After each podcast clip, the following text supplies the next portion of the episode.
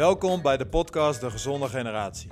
Mijn naam is Marco Neuvel en in deze podcast gaan we dieper in op hoe we voor iedereen een gezonde toekomst kunnen bieden. We gaan in gesprek over wat de huidige generatie beweegt, wat de gevolgen zijn van beweegarmoede en hoe we daar verandering in kunnen gaan brengen. Maar ook allerlei andere initiatieven op het gebied van gezondheid worden besproken. Samen naar een gezonde toekomst. De eerste podcast van 2022 met uh, niemand minder dan Amika Singh.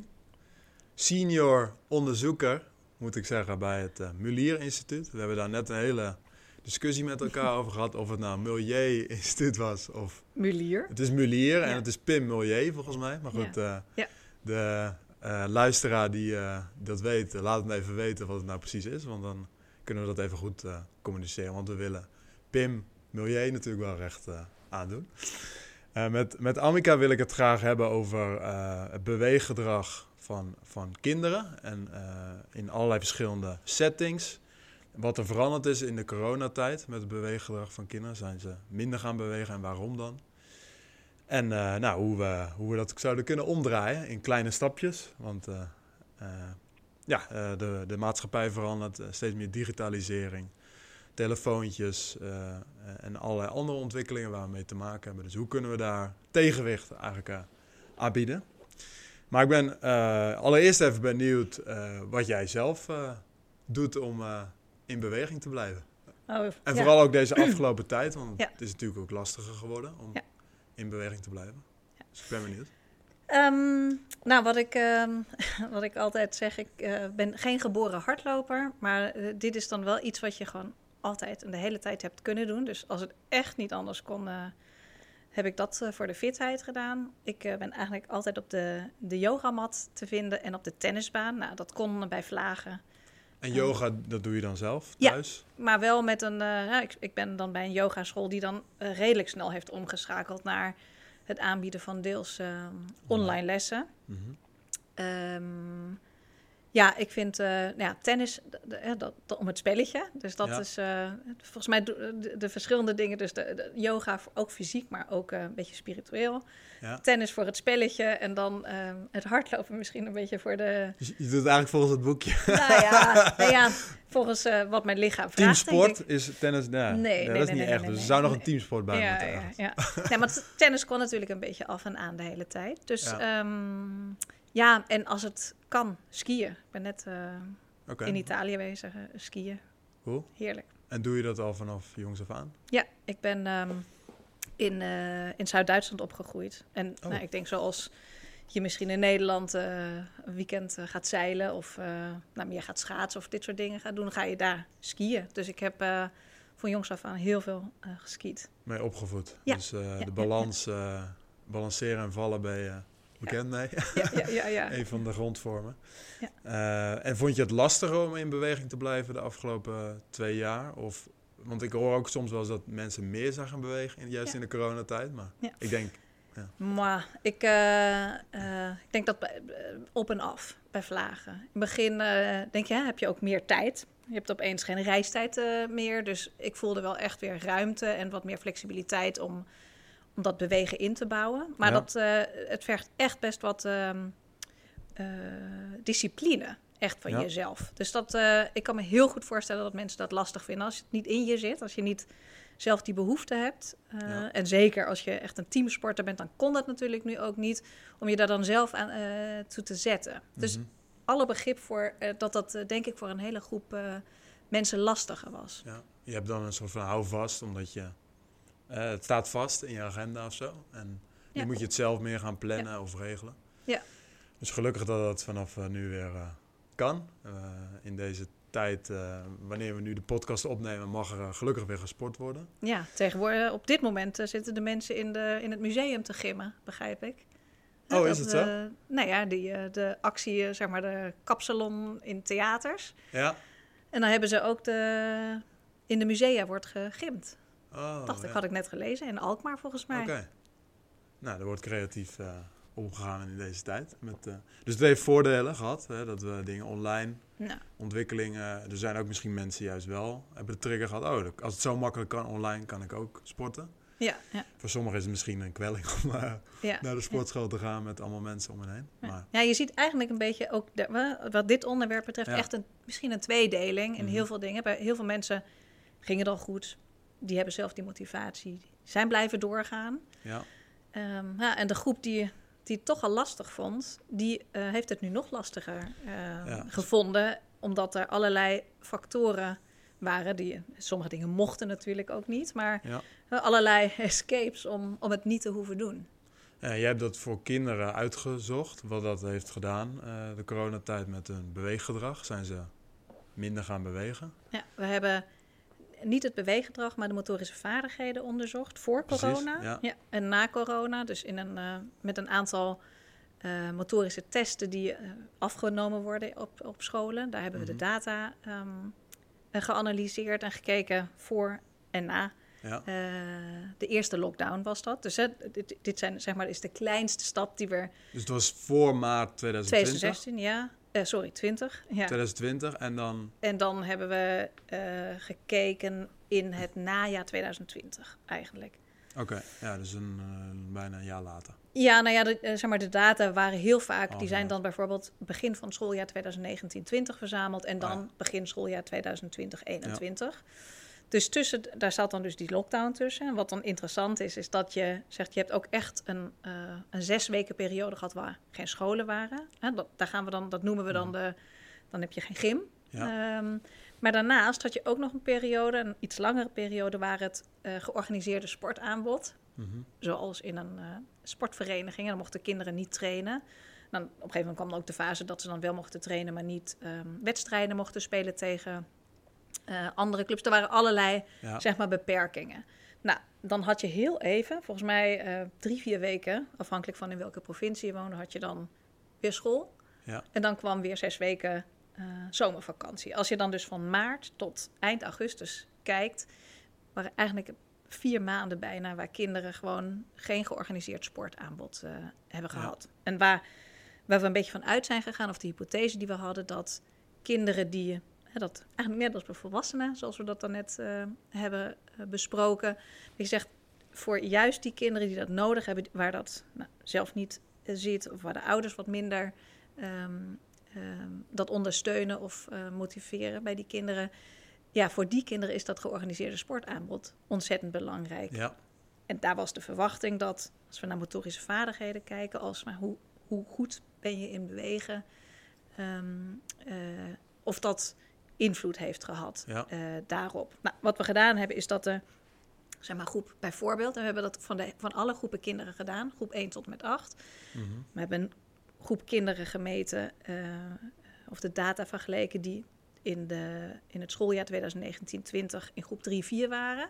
Ja. En dan hebben we kinderen van diezelfde school ook weer groep 3-4 daarmee vergeleken. Ja. Dus twee keer de groep 3-4 met elkaar vergeleken, omdat je gaat een beetje vanuit dezelfde, Niet zelfde dezelfde dorp, kinderen, Nee, maar eh zelfde zelfde dorp, zelfde klas. wijk. Zo. Ongeveer zijn dat dan een beetje, zijn die kinderen vergelijkbaar. Nou, en wat bleek is dat ehm, de vooral verschillen waren nadelig eh, voor de kinderen die zeg maar na de eh, eerste lockdown, dat kinderen eh, eh, minder goed waren geworden in balanceren. Mhm. En die nou, balanceren is een van de grondvormen of voorwaarden van goed bewegen. Balanceren doe je Dus heel belangrijk Bij voor jonge kinderen ook, volgens Ja. mij. Ja. Ja, ja. En dat is wat ehm, waarvan we gezegd hebben, dat eh, was heel erg opvallend. En dat was vooral heel duidelijk in de jonge kinderen, dus groep 1, 2. Ja. Ehm, ja, en een mogelijke verklaring, hè, dus we hebben natuurlijk geen controlegroep. Ehm, Ja. Een mogelijke verklaring is, die, is dat wegvallen van dat georganiseerde beweegaanbod. Ja.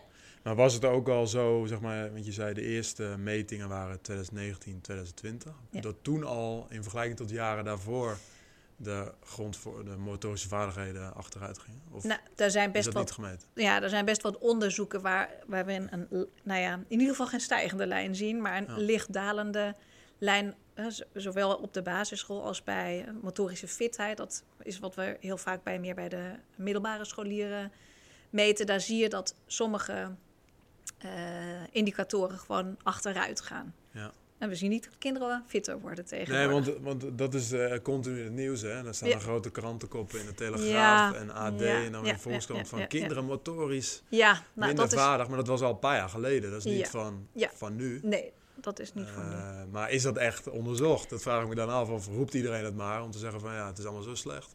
Nou ja, nou ja, eh, wat, wat een beetje het probleem is dat we eh, van, van die uitspraken, zeg maar, waar jij denk ik op doelt, is dat dat niet data zijn die we zeg maar, ook hebben van 20 jaar geleden. Dus Nee. dat kunnen we niet vergelijken. Dus het is nu de vraag als je zegt van, nou ja, hoeveel kinderen scoren ondermaats? Ja, wat is ondermaats? Dus ergens is er een trekje en lijn en dan zijn mensen die dan zeggen, nou, dat vinden we ondermaats. Ik denk dat, de, ehm, dat je een paar factoren daarin mee moet nemen. We zien wel dat kinderen, dat de helft van alle kinderen niet voldoende beweegt. Hè, en Ja, voldoende dus daar bewegen. het. Ja. Ja, Ja. Hè, daar zeggen we, je bent niet een uur per dag aan het bewegen. Op welke manier dan ook. Ja, dus de beweegrichtlijnen zijn een uur eh, per dag. Ja, en dat is, eh, eh, dat, dat is niet voldoende. Of da- dat is een te grote groep kinderen die dat niet doet. Ja. Nou, en eh, als je beweegt, dan oefen je je motorische vaardigheden. Dus, maar het is een beetje een wisselwerking. Dus als je niet voldoende, over voldoende goede motorische vaardigheden beschikt, ga je bewegen minder leuk vinden. Ja. Ga je minder vaak bewegen, oefen je die motorische vaardigheden weer minder. Het is een beetje een eh, vicieuze cirkel eigenlijk. Ja. Maar het begint bij voldoende bewegen ergens. Daarom zijn er ook beweegrichtlijnen voor kinderen tot 18 jaar. En Ja. voor volwassenen. Ja. Ehm, eh, als we dan eh, kijken, want ik weet bijvoorbeeld, eh, ik heb een keer iets gelezen over Jantje Beton, die zegt, eh, kinderen zijn minder gaan. Dus een van de settings waarin kinderen kunnen bewegen, Ja. is buitenspelen. Kinderen zijn minder gaan buitenspelen. Volgens mij zeiden ze zelfs één op de vier kinderen speelt niet of nauwelijks buiten. Ja. Ehm, wat ik terugzag, ehm, eh, eh, hebben jullie daar ook onderzoek naar gedaan? In coronatijd hebben we ook nagekeken of eh, hebben we aan ouders gevraagd hoe, hoe hun kinderen ehm buiten spelen. En ook ja, daar komt weer die tweedeling. Er is een groep kinderen die, net als aan het begin van ons gesprek over volwassenen, is een groep kinderen die juist meer buiten heeft deden gespeeld. en toch ja. meer naar buiten gingen. Ja. En dat, eh, ik, en dat is een, een mogelijke verklaring. Dat, dat hebben we zo niet onderzocht. Maar denk aan je, misschien hoe je het zelf thuis geregeld hebt. hè. De ene ouder is wat meer in staat. Het gaat niet, over, niet alleen om willen. Is in staat om, heeft met zijn werk flexibiliteit om te zeggen... Nou, Ja. ik ga even na het eh, thuisonderwijs of tussendoor gewoon wat eh, naar buiten. En dan moedig je dat meer aan. Maar ja, op het moment dat je die mogelijkheid niet hebt... kan zijn omdat je in een bepaalde omgeving woont. Mhm. ja, drie hoog achter is net wat lastiger om steeds weer naar boven Ja. te gaan. Of in een bepaalde wijk. Of je hebt een baan waar dat helemaal niet mogelijk is dat je zo flexibel bent. Nou, hoe je je kind dan aanmoedigt eh, om naar buiten te gaan. Dus de, er zijn, is een groep kinderen die echt minder heeft buiten gespeeld. Maar er is ook Ja. een groep kinderen die meer heeft buiten gespeeld. Omdat de ouders begrijpen dat het belangrijk is en er tijd voor hebben. Bijvoorbeeld, dat is denk ik Ja. voor een bepaalde groep echt een voorwaarde. Hoe jonger een kind is, hoe belangrijker eh, het is natuurlijk dat hij in het begin de ouder nog meegaat, bijvoorbeeld. Ja. Ehm, Dus je, je noemt al de ouder die een, eh, eigenlijk een essentiële rol heeft om ervoor te zorgen dat kinderen gaan buitenspelen. Buitenspelen stimuleert natuurlijk creativiteit van kinderen, omdat ze zelf dingen kunnen bedenken, Ja. hè, het spel kunnen bedenken, de regels, eh, eh, me- eh, afspraken met elkaar moeten maken, eh, Ja. soms met elkaar gaan stoeien en dat ook Ja. weer op moeten lossen. Daar zijn de ouders natuurlijk ook niet altijd bij. Dus heb de georganiseerde sportvereniging is het vaker geïnstrueerd vanuit een trainer of op school. En hier moeten ze het eigenlijk zelf altijd oplossen. Dus ik denk super waardevol. Alleen we zien dus dat het minder gebeurt. En Ja. Zijn er eh, initiatieven om ervoor te zorgen dat juist ook kinderen die al niet of nauwelijks buiten speelden, of minder zijn gaan buitenspelen, om die eh, meer naar buiten te krijgen? ja, of moet wat, dat dan toch weer georganiseerd worden? Want ik hoorde, ik hoor wel eens in het land er zijn speelcoaches, Ja. buitenspeelcoaches. Ja, je hebt, de bu- je hebt in plaats van buurtsportcoaches, heb je Buurtspeel- buurtspeelcoaches. ja, Ja, nou, dat zijn allerlei, denk ik, initiatieven die precies daarop inspelen. Hè? Dus je, ehm, nou, je kunt kinderen leren. En dat, dat is voor een deel van de kinderen blijkbaar echt nodig om ze leren weer buiten te spelen. Om hun ehm, nou, eh, spelvormen, maar ook eh, de manier waarop je dat regelt met elkaar echt leert. Omdat dat blijkbaar ehm, nou ja, er nu op dit moment bij een deel daar niet in zit.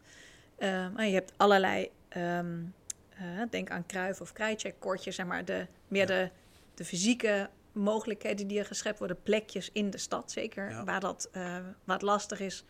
Plekken in de stad waar, ehm, eh, nou, waar, je, waar je kunt spelen. Hè, dat, Mhm. is, dat is soms dat wat meer sportgericht. Ja. Ehm, ja, dat zijn mogelijke eh, de- de, ehm, Dus het is plekjes die je in accommodatie, dus worden. faciliteren door middel van accommodatie, ja. dus die krijfkoers. Maar je ook allemaal- programmering die daarbij hoort. Hè. Dus Ja.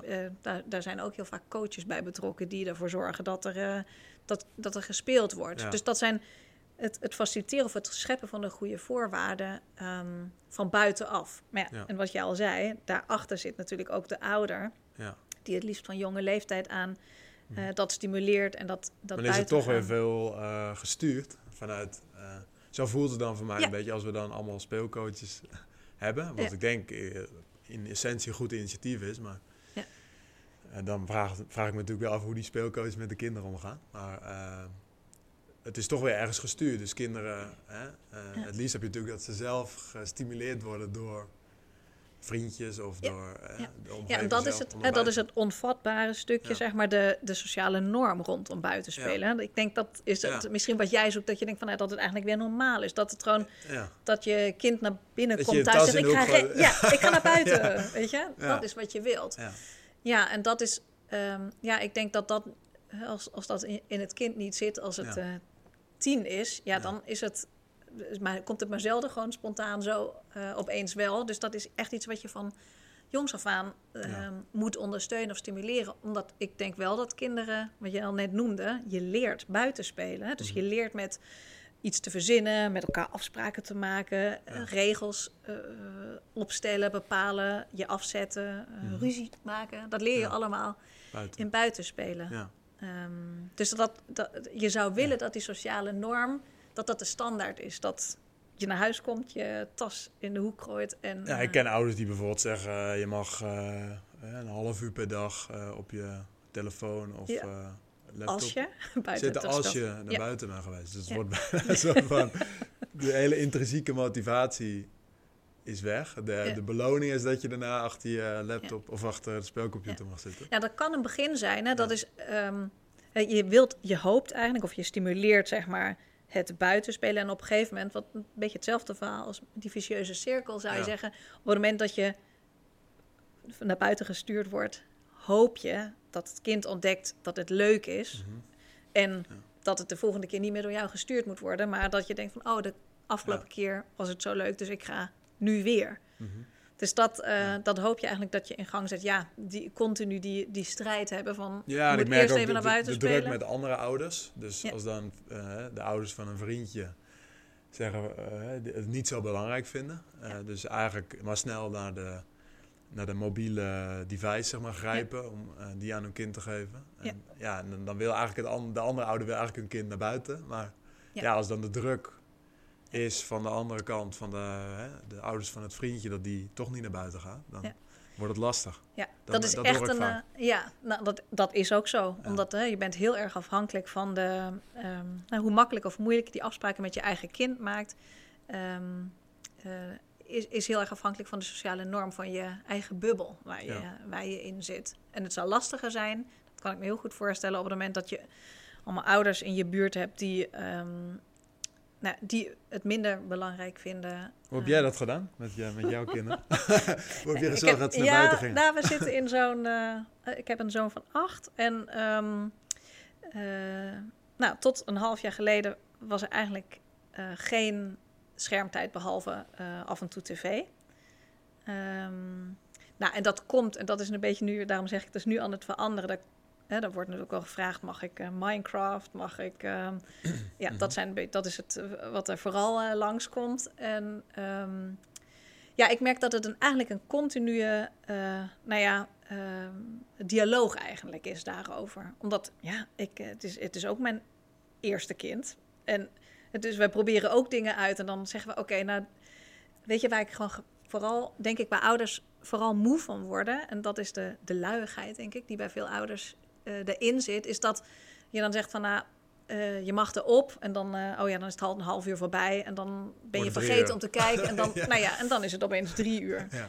Nou, die luiigheid om dan zeg maar na dat half uurtje nadat een piepje gaat of nadat er weet ik iets is, om dan door te zetten en te zeggen, nou ja, nu, nu is het afgelopen, dus nu moet je iets anders doen. Ehm, hè, dat is het, het Ja. breekpunt. Maar wij ontdekken dat ook eh, op dit moment. En Mhm. ik denk, nou ja, dat is het, de mazzel dat we nu pas met acht deze, dus in deze discussie beland zijn. Mhm. Eigenlijk omdat je dan ook met je kind kunt praten. Dat is natuurlijk lastig. Want je heel vaak ziet dat kinderen met drie en Ja, twee al, zeg maar, swipen voor die telefoon zitten. Ja. Dan is het natuurlijk wel lastig Maar om jij hebt ook druk ervaren van misschien of niet. Nou ja, ik denk hoe jonger je kind is, eh, hoe minder dat is. Hè? ja. Zeg maar, ik denk tot, van tot vier was er nul druk, omdat je dan nou, met die Ja. crash, dat is minder. Ik denk dat het begint bij de basisschool. Ja. Omdat anderen dan misschien al een telefoon hebben. nou, ja, weet ik niet. ik, ik denk misschien ook mazzel, ik, dat ik mazzel heb met de bubbel waar ik, eh, waar ik in zit. En dat, hè, dat ik het een onderwerp maak. Ja, precies. Eh, dat is denk ik, nou ja, weet je, als tip voor ouders denk ik wel dat om het bespreekbaar te maken, dat je er zelf ook mee worstelt. ja. en ehm, bewaken van afspraken als je afspraken maakt. Ja. Dus het wordt vaak... Ja, en weet je, kinderen zijn echt eh, op, ja, op een bepaalde leeftijd echt wel vatbaar. Ik zeg van, eh, ik begrijp je waarom, ik dit, waarom we dit niet willen. Of waarom we dit, dat ik het eigenlijk, ehm, Ja. wa- waarom ik niet zo happig ben op heel veel schermtijd. Of waarom ik buitenspelen wel zo leuk Ja. vind. En waarom ik aanmoedig, eh, ja, en alles andere, zeg maar, dan moet je gewoon positief... eh, Je merkt eigenlijk dat, dat, hij, dat hij dat wel begrijpt. ja, nou ja, in ieder geval. dus Ik zeg ook, ja jong, ik vind het ook eigenlijk wel lastig, weet je. En ik, Mhm. weet je wat ik het lastige vind, is dat ik dat dat gezeur dan komt van, oh, maar ik ben nog niet klaar, ik moet nog even dit bouwen of ik moet nog even dat bouwen. Ja, Ja. ik zeg, maar we hebben gezegd 20 minuten en dan is het af. En als je er continu over, ehm, Ja. met, als we continu daarover gezeur krijgt, dan wordt het een gedoe.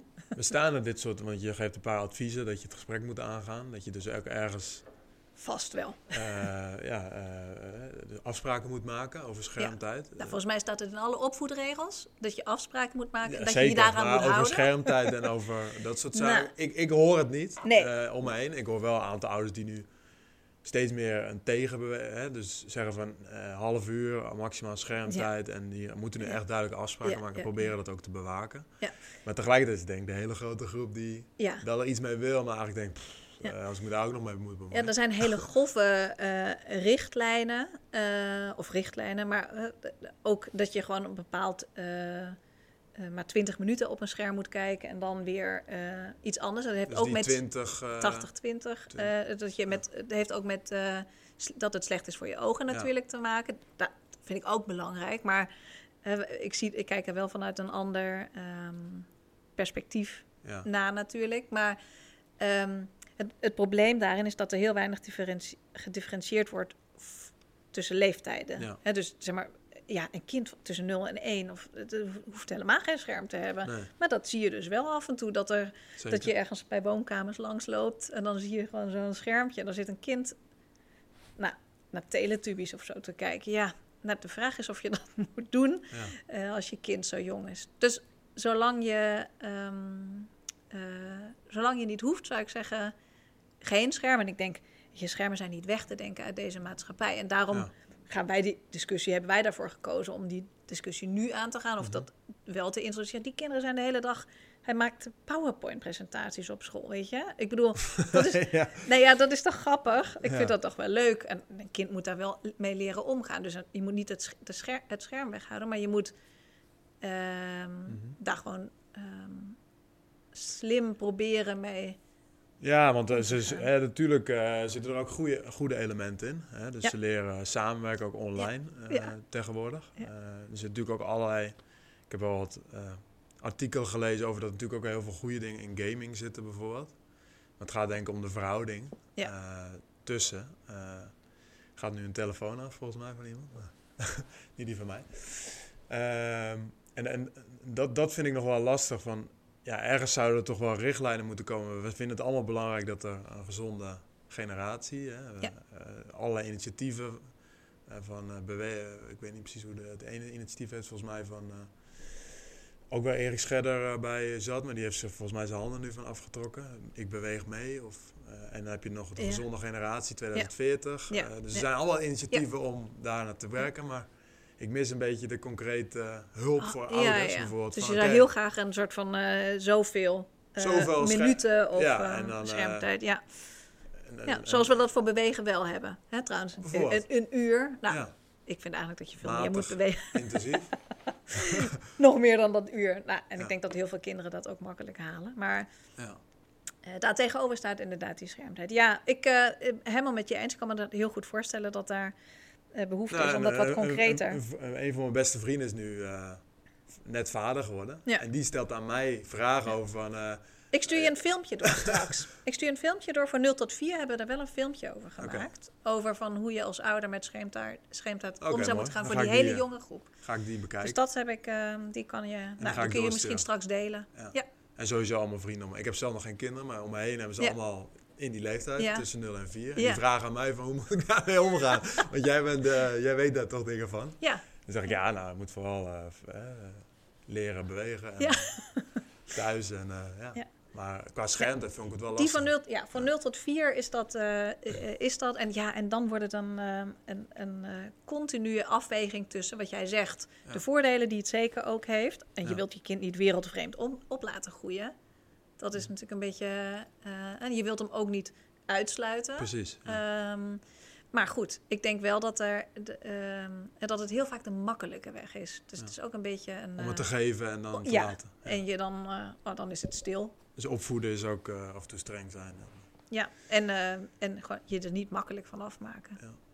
En als we, dus we hebben dan over buitenspelen, nou, waar de ouder dus een hele belangrijke rol in speelt om dat in ieder geval te stimuleren. Als de ouder naar buiten gaat en meedoet, Ja. en, hè, dan zal het kind ook eerder geneigd zijn Ja. om naar buiten te gaan en dat te blijven volhouden. En dan hebben we de schoolsituatie waarvan we volgens mij al jarenlang zeggen van kinderen zitten te veel Ja. op hun stoeltje en eh, volgen zo de, de, de lessen. Ja. Eh, en dan heb je wel een kleine pauze en een grote pauze waarin ze kunnen bewegen. Dat heb ik zelf ook nog meegemaakt. Daar ging ik helemaal los. Eh, Voetballen. precies. ja, vooral wel voetballen, wat alle jongens op het school. En overlopertje. Ja, ja, ja. Eh, Chinese muur. Nou, dat soort dingen gedaan. Ja. Kan ik me nog heel goed herinneren. In bomen klimmen misschien. Bomen klimmen heb ik gedaan. Klimrek. Klimrek, Ja. zeker. Geen wipkip. Hadden die voor nog eh, over Nee, dat was de je te oud voor dan, ja. ja. precies. Ehm, ja, eh, jij hebt daar ook volgens mij onderzoek naar gedaan. Van, eh, Alles bewegen in en om school, hè, ja, in eigenlijk. en om school. Ja. En wat komt daaruit? En, Ja. eh, zijn er ontwikkelingen in omdat... Ja, er zijn jaren al, wordt er geprobeerd om meer bewegen op school te stimuleren. En, hè, wat, je- wat je ziet is dat, er, dat scholen zelf ook in die spagaat zitten, omdat ze worden afgerekend op de, de cognitieve ontwikkeling. Hè, dus zoals Ja. we die kennen, met, er wordt getoetst op een, een CITO-score en dat met enige regelmaat. Dus Ja. daar wordt op getoetst. En eh, de wat ehm, de zachtere kant, zoals de sociaal-emotionele ontwikkeling, de motorische ontwikkeling van kinderen, die eh, krijgt vaak wat minder aandacht. Niet altijd, maar hè, en dat is denk ik ehm, voor heel veel leerkrachten zouden ze dat misschien ook anders willen, maar hè, door of school zelf of door ehm, het druk ook van ouders. Ja. Die ehm, denk ik vaker een, aan de deur staan en eh, eh, kloppen en vragen hoe zit het met lezen en rekenen. ja, Dan hoe staat het met ehm, ehm, de koppel Die- mijn zoon of mijn dochter niet kan. Ja, wordt er dus eh, door de maatschappij ook veel meer nadruk daarop gelegd. Dus wat we zien, Presteren op die onderdelen. Ja. En wat we zien, hè, dat er is heel veel moeite gedaan om daar eh, verandering in te brengen, om kinderen eh, meer te laten bewegen op school. Maar scholen vinden dat dus gewoon lastig, omdat het programma overvol zit. Naast eh, Ze hebben het te druk met andere Ja, natuurlijk. Ja. En we gooien ook heel veel op, de, op, op het bord van school. Hè? Dus daar, Ja. ze moeten ook nog iets over pesten doen. Seksuele voorlichting, ehm, eh, geen alcohol en roken. En dus alles gaan we hier beleggen. Ehm, en ja, daar hoort, ehm, en daar komt er dan ook nog bij dat we gewoon willen dat ze eigenlijk bewegen voldoende goed stimuleren. Dan heb je de leslichamelijke opvoeding, dat is hartstikke goed. Dat zijn eh, twee keer 45 minuten minimaal per week. Is dat nu al eh, dat alle scholen doen? Volgens mij niet. toch? Nee, daar, eh, nou ja, in ieder geval niet allemaal met een vakleerkracht. Nee, dat zou je willen. Ehm, ik denk dat een groot deel van de scholen heeft dat dus wel geregeld. Hè, en kinderen krijgen daar les. Soms grotendeels eh, Groepsleerkracht? ja, van een groepsleerkracht ook nog. Ehm, maar dat is natuurlijk niet genoeg. Mhm. En eh, zeker als je kijkt als eh, kinderen ehm, een hele groep, groot, grote groep kinderen beweegt niet een uur per dag. Nou, hoe fijn zou dat zijn als we in staat zouden zijn op, op school in ieder geval een half uurtje bewegen per dag um, erin te krijgen. Nou, je noemt het net al, uh, een pauze. Uh, er zijn verschillende pauzemomenten waarop je wat actiever zou kunnen zijn. Je kunt denken, um, in plaats van uh, lekker lui met de auto of met de scooter je kind brengen. of achter op de fiets. Hè. Fiets, laat het kind zelf fietsen. Loop. Um, ja, dus het is niet alleen op school, maar ook na school. Hoe je daar naartoe gaat. nou ja, überhaupt. Dat, ja. uh, en dat naar huis tussendoor. Ja. In de grote pauze. Als dat, ja, als dat is. Als dat er is. Hè. Heel veel kinderen blijven natuurlijk uh, over. Um, en dan heb je nog heel wat een opkomend iets is bewegend leren. Dus zeg maar dat je tijdens, het, tijdens de les zelf beweegt. Mm -hmm. nou ja, en al die kleine minuutjes bij elkaar sprokkelen. Um, nou, zou je gewoon echt als school um, uh, heel goed dat half uurtje voor alle kinderen kunnen bewerkstelligen. Denk ja. ik. En dat, dat is echt iets wat, um, wat uh, gewoon wel haalbaar zou moeten dus zijn. Een, een ideaal plaatje voor een school die goed die bewegen helemaal in het hele curriculum heeft zitten, ja. zou zijn dat je de dag begint met bewegen. Ja, nou ja, het liefste zeg van nou ja, kom met de fiets, weet je, of kom lopend. Of uh, eh, voor school ja, al. Ja, dat vind ik een, uh, dat is al een goede. Er zijn scholen die de Daily Mile rennen, ja. rennen ja. uh, of een andere, misschien ja. een andere start ja. met een dans of wat dan ook is ook bewegen natuurlijk. Om de dag te beginnen, maar ja, ik ben ook wel eens mee geweest met mijn nichtjes en dan eigenlijk komen ze dan aan, hebben ze daarvoor wel gefietst, maar ze gaan daarna meteen weer zitten. Dus ze komen dan weer in een situatie. Ja, nou ja, en uh, de, we, we, we, zitten ook, hè, we zitten nu ja. ook. Uh, je kunt ook bedenken, er zijn scholen of er zijn klassen. En zeker in die jongere klassen is dat nog zo. Hè, dan, dan wordt er veel meer bewogen. Weet je, dan uh, ga je in de bouwhoek en in de, in de ja. poppenhoek. En weer naar buiten zand, met zand spelen. Daar is bewegen veel meer, dan leer je door te bewegen. Dus het ligt ook aan de ruimte, hoe ja. je de ruimte inricht. Klaslokaal, niet allemaal tafeltjes, maar... Nee, bijvoorbeeld, dat is een mogelijkheid. En... Um, nou ja, wat ik zei al, bewegend leren. Als je dat doet, dan heb je in heel veel vakken de kans. Niet alle vakken zijn daar makkelijk voor geschikt. Maar um, dan kun je op allerlei manieren uh, bewegen. Ook in dat, met dat leren uh, dus integreren. zijn rekenen en taal?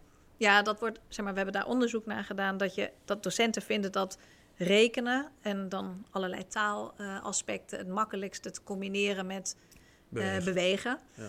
Ja. Um, ja, het, allerlei manieren van makkelijk tot ingewikkeld. Dus als je net een beginner bent uh, als docent, dan um, doe je er wat makkelijkere werkvormen. dus dat, ja, daar zijn allerlei en, mogelijkheden. Ja, en hoe uh, moeten we docenten overtuigen om dat te doen? Waarom moeten ze dat doen? Nou, ik weet niet. Wij hebben uh, in het kader van een Europees project onderzoek, ook onder Nederlandse docenten gedaan. Ik denk niet dat er heel veel daaruit blijkt dat een hele grote groep het gewoon al een goed idee vindt. Dus het, het zit hem niet in het overtuigen, naar mijn idee. Okay. Um, tenminste, bij de grote groep. En ik ben altijd een beetje voor. Laten we beginnen bij de mensen die uh, toch al positief zijn. Ja. Um, maar um, wa wat het probleem is, dat uh, het echt structureel een plek geven. En uh, er zijn heel veel voorbeelden. Als je googelt en zegt bewegend leren mm -hmm. en dan YouTube. nou, dan weet je niet wat je gaat zien. En dan is het vooral heel lastig om een goede keus te maken. Ja. Dus dan word je overvallen door de, de hoeveelheid.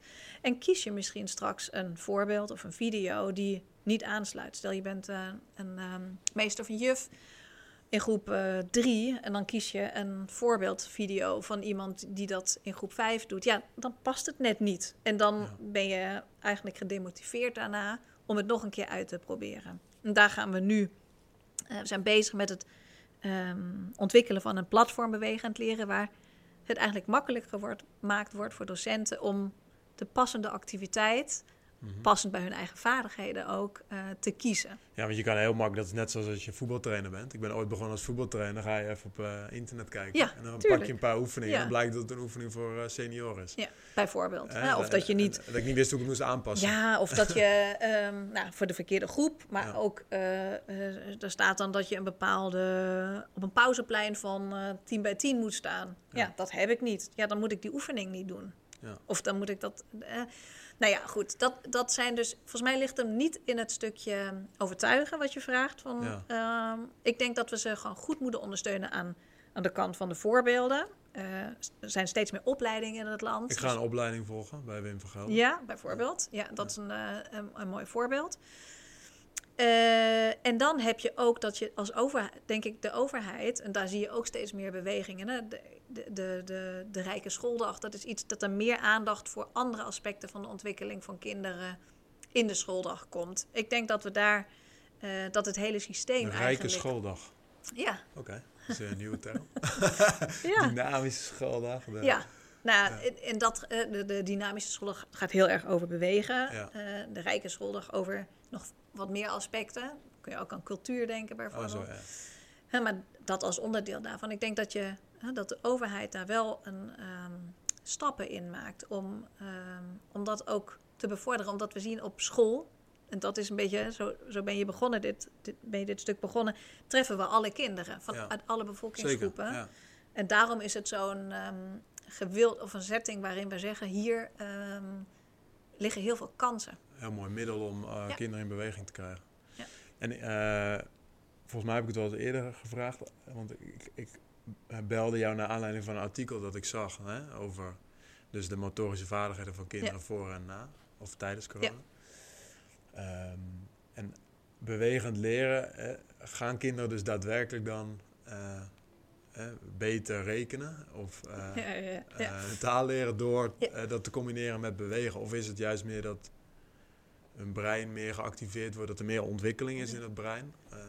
Nou, dat zijn de mechanismen die verondersteld worden daaronder. Hè. Dus eh, meer bewegen zorgt voor meer ehm, bloedtoevoer en dus meer zuurstof. En Ja. dan dus eh, beter, dat de processen beter verlopen. Dat is een van de mechanismen die, daar, die daaronder liggen. Ik, ik vind het wel interessant, omdat mensen altijd focussen op van... ga je dan beter rekenen? ja, precies. Dus ga ik Gaat dan, krijg ik een ho- hogere CITO-score, Ja. weet je dat? Nou, ik denk dat de, de hoofdboodschap die ik eigenlijk altijd wil brengen... is dat ehm, je er in ieder geval niet op achteruit gaat. Dus kinderen die en bewegen en leren... of eh, die, waar we zeg maar, een aantal minuten per dag extra bewegen of vervangen... ehm, het leren, het academische leren vervangen door bewegen... gaan niet achteruit. Nou, hoe Ja. mooi is dat? Ja, Alle kinderen vinden bewegen namelijk leuk. precies. Dus als je, eh, nou, alle kinderen, bijna alle kinderen, eh, straks, straks, straks iemand zeggen, mijn kind niet, die heb je. Ja, maar een hele grote groep kinderen vinden het leuk en wordt enthousiast van bewegen. Dus ja, ik heb een hele grote groep kinderen blij gemaakt door meer te bewegen op de schooldag. En mijn reken- en eh, taalprestaties gaan niet achteruit. Het zijn voorzichtige aanwijzingen dat als je echte eh, langdurige interventies, heb ik het over meerdere jaren en ook echte, eh, echt meerdere keren per week en echt training, echte trainingen doet, Mhm. dat dan de rekenprestaties van kinderen echt eh, op vooruit gaan.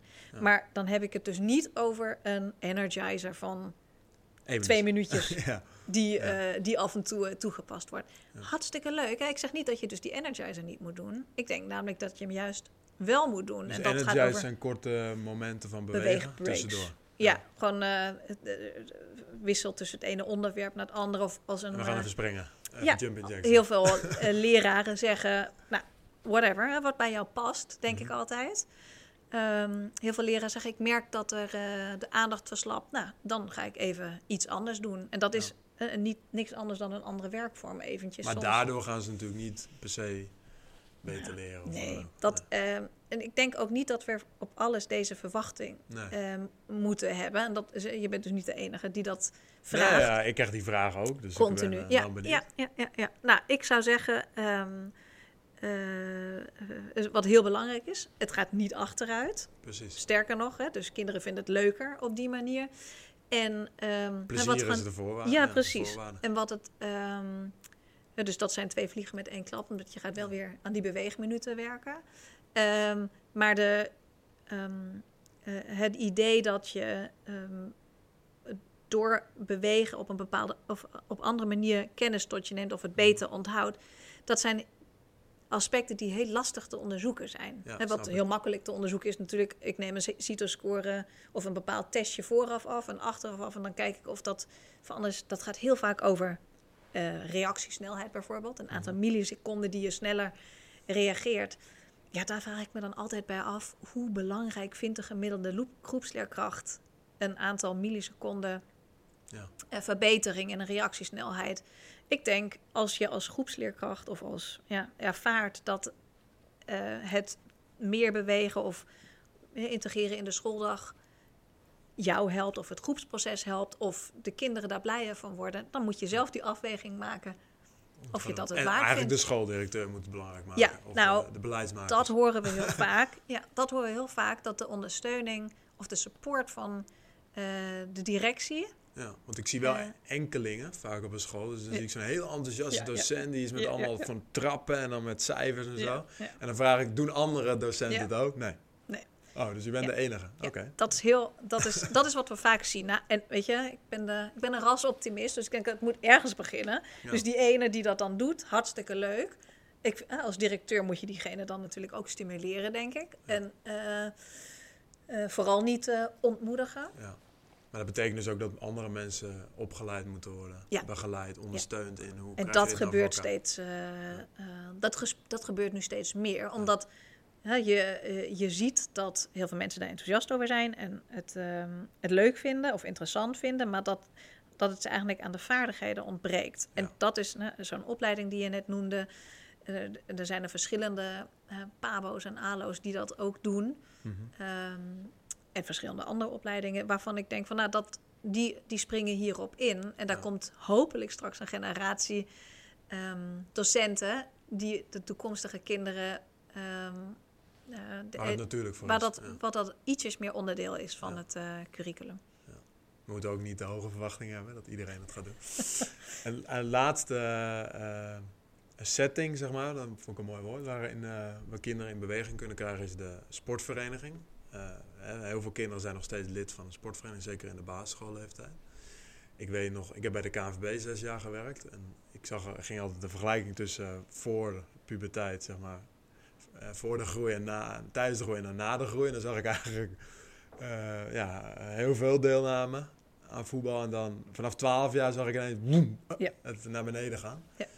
En zelfs voor het eerst de afgelopen jaren, want ik ben hier, eh, anderhalf jaar geleden weggegaan. eh, dat er een lagere instroom was van jongetjes die gingen voetballen. eh, op Dit, jonge bedoel je dit jaar? Dat was volgens mij eh, twee jaar geleden voor het eerst. Ja, Dat voor het eerst minder jongetjes op voetbal gingen. Dus dat was echt zo'n shock Ja, ja, binnen de KNVB van... Het zijn dus echt minder jongetjes gaan voetballen. Terwijl het eigenlijk altijd eh, stabiel bleef of of, aan, of steeg. Eh, en er zijn wel weer bijvoorbeeld meer tegenover meer meisjes die gaan voetballen, maar vaak wat later. Eh, dat heeft natuurlijk alles met misschien de Leeuwinnen te maken. Zeker na 2017 was er een piek te zien. Ja. Maar het- ik was vooral benieuwd, hè, na 12 jaar zien we dat heel veel kinderen eigenlijk stoppen met georganiseerd sporten. Ja. In georganiseerd verband. En dan, ja, ik hoor wel omheen wat ze dan gaan doen. Dan gaan ze naar de sportschool al soms, de 14 jaar. Eh, Bijbaantje? bijbaantje. Ze gaan eh, met vrienden wat doen. eh, in een achtertuin hoor ik ook wel. Ze gaan hardlopen. Dus met vrienden gaan afspreken. En dan Ja. is het gewoon ongeorganiseerd Ja. sporten. Dus kickboksen, heel veel individuele initiatieven, nieuwe sporten. Padellen nu natuurlijk, eh, wat Ja. waar je ook niet altijd een lidmaatschap voor nodig hebt. En wat betekent dat iets voor de vereniging van de toekomst? Dat is iets wat ik me ook continu afvraag met anderen. Van, moeten we dan het op jonge leeftijd anders organiseren waardoor ze langer blijven? Of doen we het eigenlijk al op jonge leeftijd best wel goed, maar moeten we het juist voor vanaf 12 jaar anders gaan inrichten? Dat ze bijvoorbeeld gaan fitnessen op de voetbalvereniging, zeg maar even wat. Ja. Nou ja, je kunt er van eh, twee oogpunten naar kijken. Als je vanuit de volksgezondheid kijkt, dan denk ik, eh, eh, als je maar blijft sporten. hè, Mhm. dan, of je dat nou in de vereniging doet of hardlopend Ja, met je vrienden, dan vind ik dat, is Ja, allemaal goed. dat ja. is allemaal goed. Ehm, ehm, als, als, eh, vanuit het perspectief van het verenigingssport dan zie je, heb je gelijk. Hè? Je ziet een hele grote groep, ik dacht bijna 80 of 90 procent van alle kinderen zijn ergens tussen 4 en 12 lid van de sportvereniging. Dus je hebt ze. Mhm. Ehm, ik denk dat je eh, je opmerking van je moet denken van hoe je ze kunt behouden, Mhm. dat het een hele belangrijke is. En dat je dat natuurlijk niet pas eh, met 11 bedenkt. Ja. Ehm, waar, eh, waar natuurlijk in de laatste tijd ook wel aandacht voor is, is dat meer ehm, gekeken wordt op hele jonge leeftijd eh, naar breedmotorische ontwikkeling binnen verschillende verenigingen of bonden, waardoor je veel breder ehm, eh, opgeleid wordt. En dat Ja. betekent, eh, je bent, hebt nu misschien als jongetje van zes of zeven voor voetbal gekozen. En nou, dan wordt er gekeken dat er helemaal niet zo heel sportspecifieke oefeningen worden gedaan, maar wat breder, zodat een overstap naar een volleybal bijvoorbeeld ook nog tot de opties behoort. Mhm. En denk ik dat dat een hele belangrijke is, omdat stel je groeit door, ah, je hebt als meisje voor turnen gekozen, eh, lekker eh, stereotype, Ja. be- besef ik eh, net.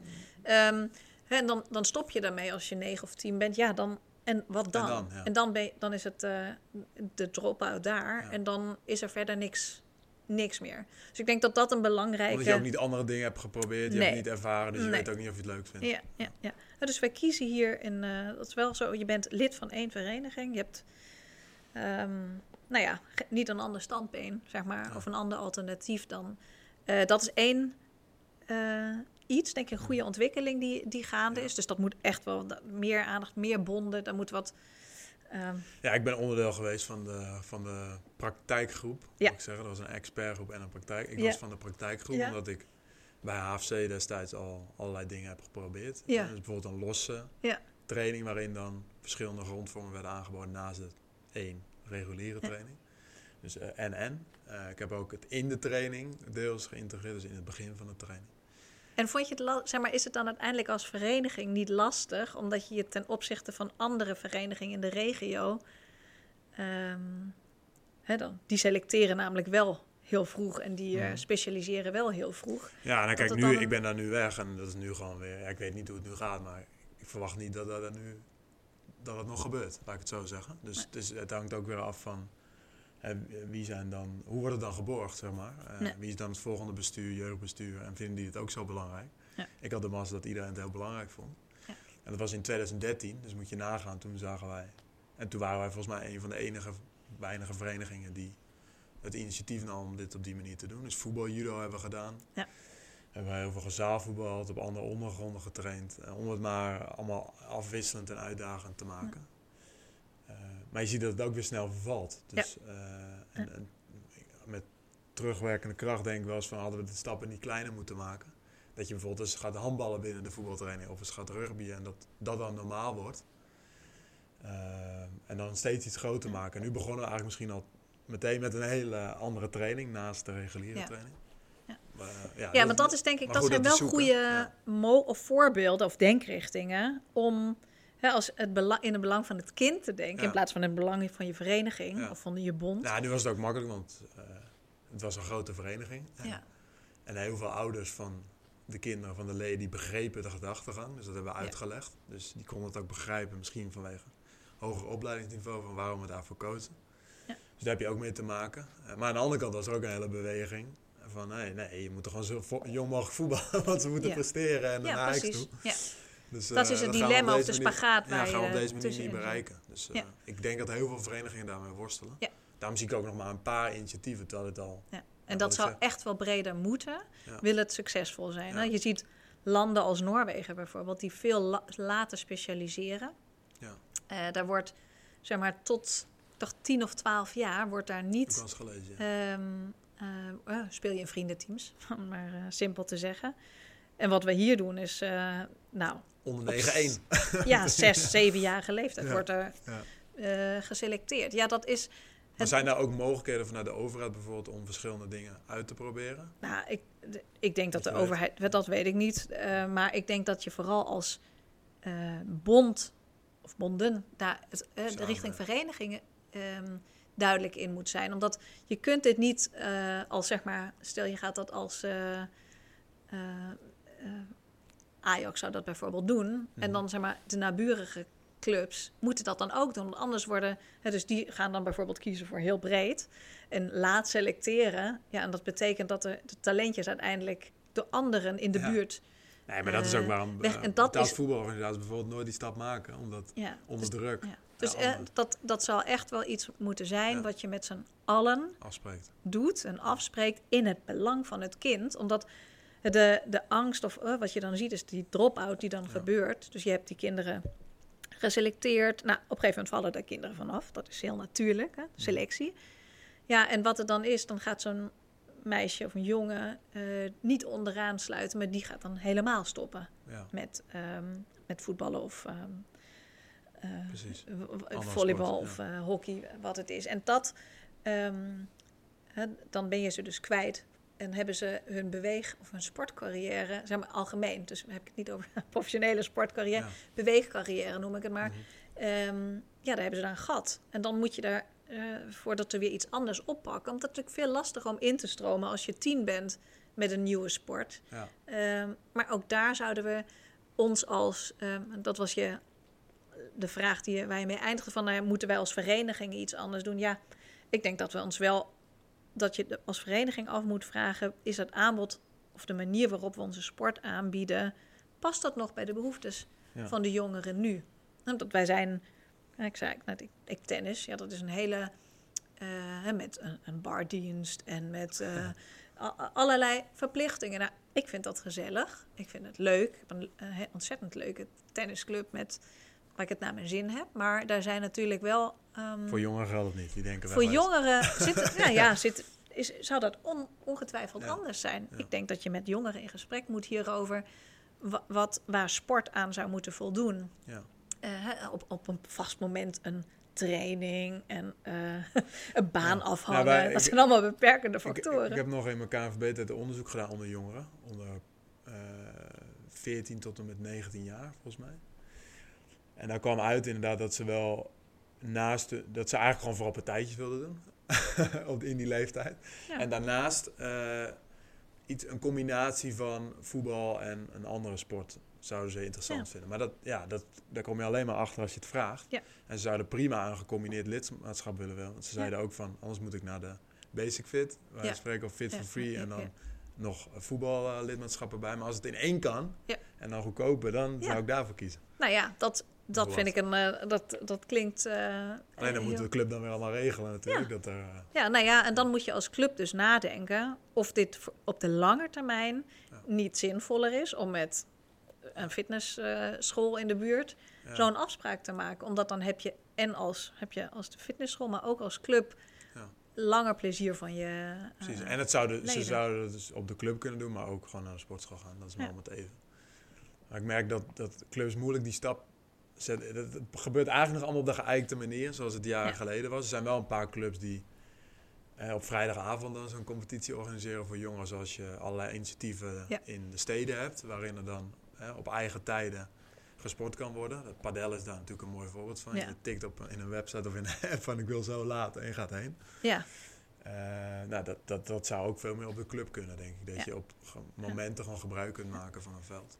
Nou, als eh, rasoptimist denk ik dan, hè, daar komt straks ook een nieuwe eh, lichting bestuurders qua leeftijd. Ja, Omdat dat is misschien nu ook nog zo.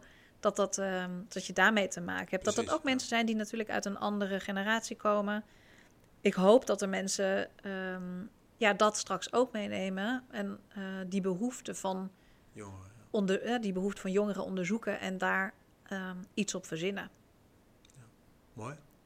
En volgens mij, eh, ik zit even naar de tijd kijken, zijn we al bijna een uur eh, aan het lullen.